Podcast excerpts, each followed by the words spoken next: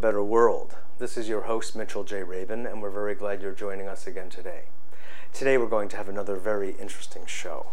We have with us Catherine Ingram, who is the author of this book, Passionate Presence. And Catherine goes around the world actually teaching. She conducts Dharma dialogues wherever she goes, all over Europe, Asia, the United States, and sits in a room and very simply speaks with people about the nature of self and the nature of being, which is what this book is about. And I encourage you to get it and take a look at it for yourselves and connect to the energy that's within it. Hello, Catherine. Hello, Mitchell. Good to see you. Wonderful to see you. Good to have you. So, first of all, what is it that everyone gets involved in sort of a spiritual endeavor or path for different reasons. Mm-hmm. It may have some underlying similarity, mm-hmm. but what hoping was it to feel better? yeah, right. Exactly. hoping to get out of suffering. yes, right. Yeah. Was that I, what it was for you? That was what it was for me. Yeah, mm-hmm. I would say it was. It was to try to come to terms with the kind of suffering that I was feeling in through through my, you know, young adulthood, having had a very difficult childhood, and wanting to make sense of of life and of this world. Uh, Were you raised within a particular uh, religious tradition? Not exactly, no. Um, my grandmother was Catholic, but she died when I was seven. Mm. And then my parents were really not very religious. So I, when I was um, about 12, I came upon the notion of ag- agnosticism which simply means don't know. Sure. And that made a lot of sense to me. So I thought for a while I was an agnostic. yeah, you had a group but to belong to. Yes, I had a, I had a label, and um, um, but it it didn't have much in the way of uh, explanation of anything, you know. So I I kept going, kept seeking. I didn't ever really particularly connect with Christianity as a form. Mm-hmm. Um, and I began to study more in the Asian traditions in my later teens, having read Be Here Now by Ram Dass, and I was mm. very, I was very influenced by that. And um, many he had were of that many generation. were of yeah, it sold a million copies. Yeah. And at the end of Be Here Now, there was a book list, um, a suggested reading list that he had put together, and I went out and got every single book on that book list. Really. And read most of them. Some of them didn't quite click, but I read almost all of them. Hmm. So, and that launched me into this whole, um, again, seeking a more of a teacher uh, to to really train with, which a process that eventually led me to Naropa Institute in 1974, where a host of uh, you know a credible roster of teachers were there, and I met my first teacher, uh, their Buddhist teacher, began practicing Buddhist meditation which I did for 17 years, um, and helped yes. start a center and helped set up retreats around the, the world in the Vipassana training. Mm-hmm. Yes. Mm-hmm. And, uh, and that teacher was Joseph Goldstein. That was Joseph Goldstein. Wonderful, wonderful, wonderful teacher. Mm-hmm. Good and Jewish Buddhist. Yes, the the Buddhist order we call right. it. Right. and um, and then um, after a long time of practice, though, I became to a point of discontent. And things weren't really, again, weren't making sense in a way. And practice began to fall away. The notion of practice began to fall away. But for a while, I gather that it provided you with some sense of meaning, yes. with some sense of purpose, community, community, connectedness, oh, yes, uh, to community, but also to life itself. Yes, is that yes. so? Oh, very much so. It was definitely um, a rich and and beautiful time. Those many many years yeah. of being with my Buddhist crowd and training in wonderful places, often in Asia. Just living a life in which we considered these things on a daily basis. Sure. And often we're in deep, quiet retreat. Um, so that was that was wonderful. But now, then, within that context, though, mm-hmm. was there a sense of um, a direction of it relative to the idea of samadhi or nirvana or yes, full there was, awakening? There was a there was definitely an emphasis on progressing on the path Yes. Okay. And this became more and more problematic for me. And yet, within it, and within the teachings of you know the Buddhist traditions, there's this idea that wakeful mind is with us all the time. Yes, it's a paradox, there's isn't like it? right, nowhere to go, nowhere Right. to progress. In fact. Right, right, Right. Which is much more appealing to me. Yes, I, I gather. That's why I was just outlining this. yes. And so, within the structure, it's a strange thing to say because we are the living teaching anyway. So it's not there isn't some kind of church you go to and belong to. It's yourself, Yes. even so called within the discipline. Yes, that's right. Yeah. But within whatever community you were in, uh, I'm gathering that you did not connect to that idea of this is it. Well, I didn't. That wasn't so much emphasized, actually. Um, you know that we were very much in a progressive. You know, you keep practicing, keep practicing. Certain things will, certain negative mind states will eventually fall away. Well, they weren't falling away.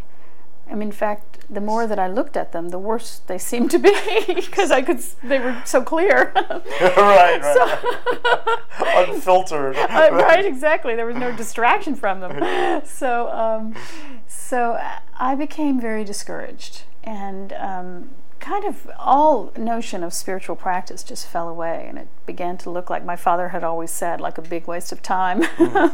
so, unfortunately, I was unfit for the world at this point. I mean, I really didn't feel that I could just go out and just try to, you know, play the power game or the money game or the romance game or whatever it happened to be. Yeah. It was as though I had just seen too much and I fell into depression.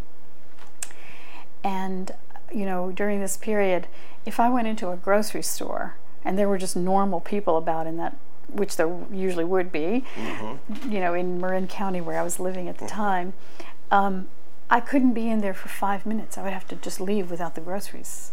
I, I just felt like an alien in this world because the Dharma had been my life, and now that wasn't so much, you know, appealing to me, or I wasn't connected to whatever I had known, and I didn't feel that I fit in the in the ordinary kind of The day to day, the day. to day, the the you know the progressive game of get more, have more, be more, be somebody, all those things.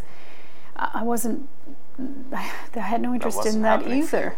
Either. So. Um, Yeah, you were too progressed along the path. well, I, I had I was I had deconstructed so much, Sure, you know, exactly. that that some part of didn't me hold meaning. right, and some part of me knew that I was not going to be relaxed in any of those games because they all looked very temporary and fraught with, you know, all kinds of problems. So um, at this point, I then began. Uh, well, after this two-year depression, there was an openness.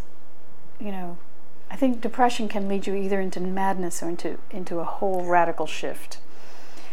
And there was this openness, and I began to hear about a teacher in India named Poonjaji, very unusual uh, Indian teacher, who really was just offering his own direct life experience, really without a teaching per se. But what his message was was that there's nothing to seek and nothing to do and nothing to get, and really just relax into this sweet taste of, of true self or true nature. Relax into it. The, re- relax into what is right now here with no improvement. And when I went and met him and sat in front of him, his confidence in that relaxed sense of presence was contagious. Hmm.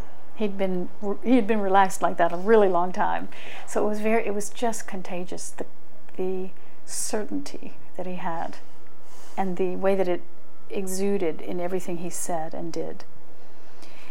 And that was the turning point um, out of this depression and into really what I would call the mystical, the truly mystical experience of life, where you are sitting comfortably in your own skin, in your own self, and you're feeling a connectedness to all that you feel. You feel in sitting here right now a connection to your own self, Self unto self, he used to call it. Mm-hmm. Not Mitchell and Catherine so much, but self unto self.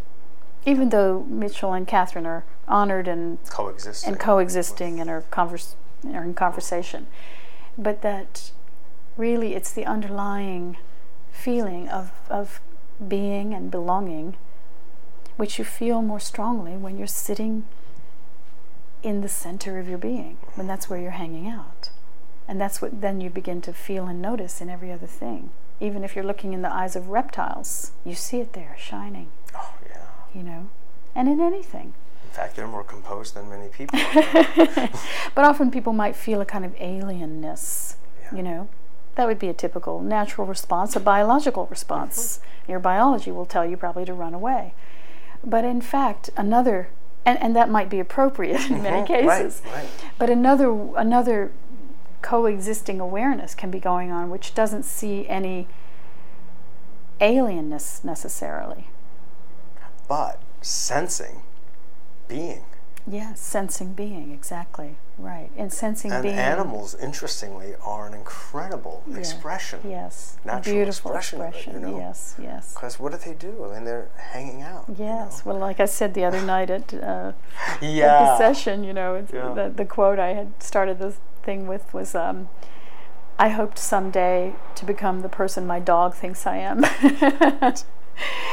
and I was great. pointing out that maybe the dog is actually seeing the real you, you know, right now. Not someday, but actually now. That's right. Rela- relating to that, Exactly. which is just here. As far as we know, right, that dog just does not have a mind full of thoughts and, you know, plans. you Yeah, and know? is not doing a whole one up, one down judging thing Right. and all the things that we that we do that give us a feeling of separation with each other. So this perspective really bypasses that sense whereby you're much more interested in feeling family like with someone rather than proving to that person something about yourself Yeah. or trying to get that person to prove something about themselves to you. Right. Yeah. It is so simple. Yes. It's so right here. Yes. Right. And I remember Trungpa, since we were talking about some of this before, in his Cutting Through Spiritual Materialism, which for me remains a major classic, Yes. you know, Yes. um, speaking about the whole idea of spiritual credentials. Yes. And one of the things, Catherine, that I gather in your speaking and writing is that that just utterly, completely flies out the window where it belongs. you know, Yes. That there's no such thing as that. There's only being and your your relationship to it. Yes, right. Well, I point out in the book in Passionate Presence, I I outline seven qualities that emerge naturally when one when one is sitting in this presence, Yes. and they're very simple qualities that we all already know in our hearts. Could you spell those out yes, for the they, audience? they are tenderness. You know, we don't. Everyone understands what tenderness means. Discernment. The awareness becomes sharper because you're Mhm. not constantly on some personal agenda that has to be gotten for you. Right. Embodiment, which is the recognition that you live in an environment, in an ecosystem. You're an embedded part of that ecosystem. You have a body. There's a material reality. There's a material reality, and your feet are on this earth. And as I say in the book, there may be some divinity somewhere else, possibly, but the only one we're going to know is through this body That's and on this earth. Um, genuineness or authenticity, genuineness being the um, the expression of your naturalness, again, without having to do a big presentation. And we love being with people who are genuine, right? I know I do. Even if even if they're wild or crazy or foolish or whatever it is, if they're in their authenticity, there's this, they get a pass. um, silence, the the quality of silence, which is the silence of the heart, which is the place that is never spoken in any of us, that deep well of silence, is one of the things one comes into touch with in this passionate presence. It's, it's there as a quality, you can almost feel it. Delight, quality of delight, um, which is the current of joy that if you admit it, you feel, right? I mean, usually people are busy reciting their problems, but underneath, everybody loves to be. They still want to be. Almost everybody. Very few people mm-hmm. commit suicide, but almost everybody's when faced with Beneath not the litany. Yes, when faced with not being at all, they really like being. yeah. And if they'll just admit that a little sooner yeah. than being faced with not being, than being faced with death, they would be in touch with this joy that is that is really ever present. And I don't mean a kind of giddy, silly, Pollyannish thing. I mean mm-hmm. just a current of well-being that is saying, "Ah, oh, yeah, it's good to be alive." Yeah. Quality of wonder, wonder which knows that we live in a mystery, and that the appropriate response to mystery is awe and wonder and that gives a freshness to our lives. It gives us a sense of innocence. Um, it allows us to be to live with beginner's mind, as Suzuki Roshi put it. Yes. Let's see. I don't know if I've left any out. Um, Was that seven? It might have been.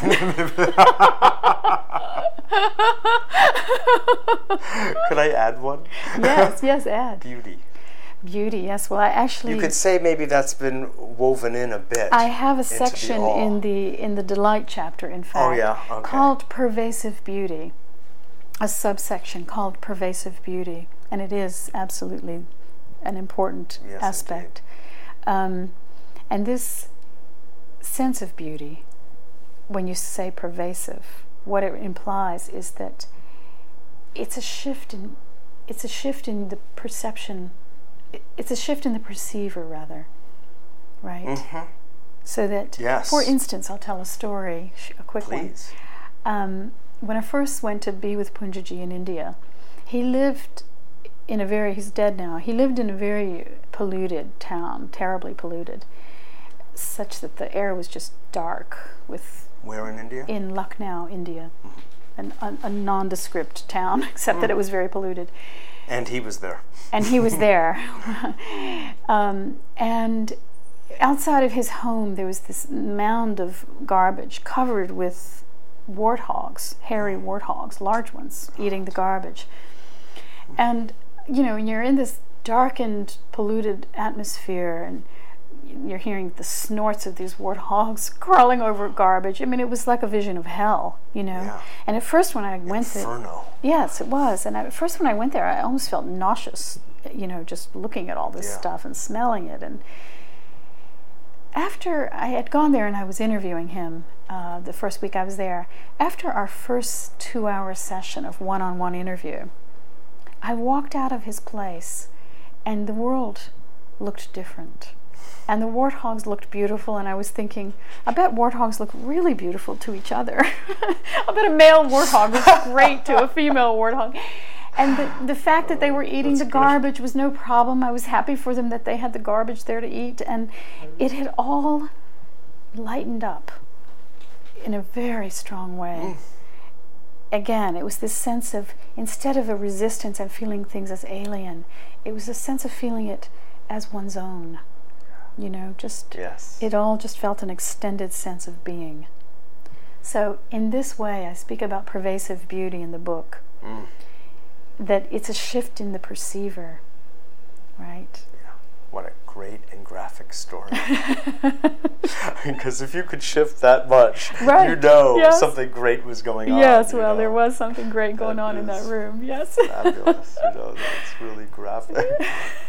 sure, that's right. Pervasive beauty. I mean, I think a human naturally tends toward the appreciation of and being ensconced in yes, beauty. Yes, and when he or she wakes up a bit to the order of things, if yes. you will, the you know the the beautiful natural order. And, oh, I think that's And I'll true. tell you, uh, maybe there's even a ninth. You don't mind if I make a recommendation? please, too, okay. Yes. maybe we'll co-author a book. yes. and a few more. You know. um, humor. Yes. You know, when Mm-hmm. I know, when I'm more wakeful, Yes. I see the inherent humor in the whole setup. Oh. Both the human and the ordinary natural world. Yes, absolutely. You know, there's just great comic relief wherever There you is, look. you yes, know. yes, and you you do you become much more childlike, not Yeah, childish, but right. childlike in that understanding, and things Yeah. are, you know, funnier. Now it is not to deny the suffering of the world at all. There is tremendous suffering in this world. And uh, you know, if you if you ha- if you're not noticing it, you're not paying attention. Fast asleep. Yes, yes. And so to hold all of that and let it let it wash through as the play of existence. To know that yes, it hurts to lose the loved ones. Yes, it hurts to see the cruelty Yeah. of humans with themselves and every other th- creature on earth. Yeah. Yes, all of that breaks one's heart over and over again. You know, to the degree you let that in and wash through is the same degree that you can feel the joy as well. If you're blocking it out on one end, you're not going to feel it on the other. And you can play it safe and wear your armor and not feel much at all and be just kind of like in some neutral ground. Or insulated. Insulated somehow, yes, you can insulate, just or be an ostrich. But if you want to really play it in a rich way, Yes. and have you need a courageous heart to do it because you feel Yeah. a lot Yes. you feel so much then you're on this big spectrum of feeling the intensity of the suffering the intensity of the joy tears come easily and and quickly pass quickly that's a function of authenticity and Yeah. genuineness, yes really. absolutely know. yes it is You, Catherine, have very beautifully segued into the next question that I really wanted to bring up here to you, which is what is the relationship? And it's funny because I know you've been a social activist in many ways in your life. Now that you are doing what you're doing, doing the Dharma dialogues and all, and I had such a wonderful time with you that night Oh. at Tibet House. It was Oh. just very beautiful. Oh, thank you. And, Thank you. And also rich with humor. so I thank you. Um, there is so much suffering, and I'd like to kind of just frame it, if I could, in this way. Mm-hmm. We live next door to each other, and the person next door is very loud and vexatious yes and pollutes the water that is then going into my home. And um, fouls the air and and disrupts the soil. So my my tomato plants can't grow properly Yes. they don't have the right sweet taste. Yes. And um, in short, my life is now experiencing the suffering because it happens that my neighbor is going through this himself because of the torturedness, let's say, of his own mind. right yes And yet, I'm going to expand that micro picture to the macro. yes And so we have a planet that's very beautiful, Yes. that we love and are, as you so beautifully put. yes We are our planet, we are our world. yeah and yet we see elements others destroying it literally destroying the ecosystem not to mention other humans and other sentient beings what is the role of someone who is more awake in handling dealing with that reality? Yeah. Well, I mean, one element of it is to see the way in which we also collude, that the, each of our lives has got an eco price tag on it as well, and to be very vigilant about treading as lightly as possible, even though living in frankly living in America it's very difficult to not be using resources in a disproportionate way to the rest of the world but um, but we can at least have it in our awareness and try our best Yeah. to model, as Gandhi put it, model the change you want to see, be the change you want to see. So that's the first part. And the second part I would say is that we have to come from understanding first. You know, you can you, you you're only going to have an appeal to somebody who you perceive to be in ignorance if you have some understanding of the person and have some way of conversing with the person. You can't do it just by violence. You can't just beat them into submission. It, we don't live in a world where that's any longer possible, as we're seeing so clearly on the Yes, political indeed. stage. So, this is it's a Gandhian principle, and it it works for the most part. It may not always perfectly work, but for mm-hmm. the most part, it works. That if I come to you as a friend and I appeal to you as a friend first, with understanding, you're going to be a lot more likely to listen to what I have to say.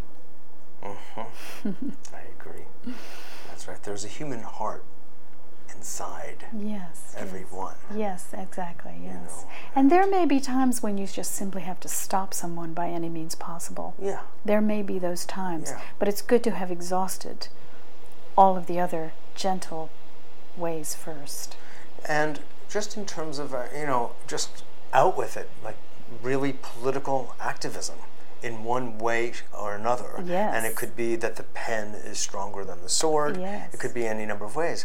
Are these things that in your heart and your experience really have value Absolutely. and make a contribution? Oh yes, very definitely. And especially if if they can be informed with this understanding that we're speaking about here. Yes, yes, yes. Yes, then they're very effective.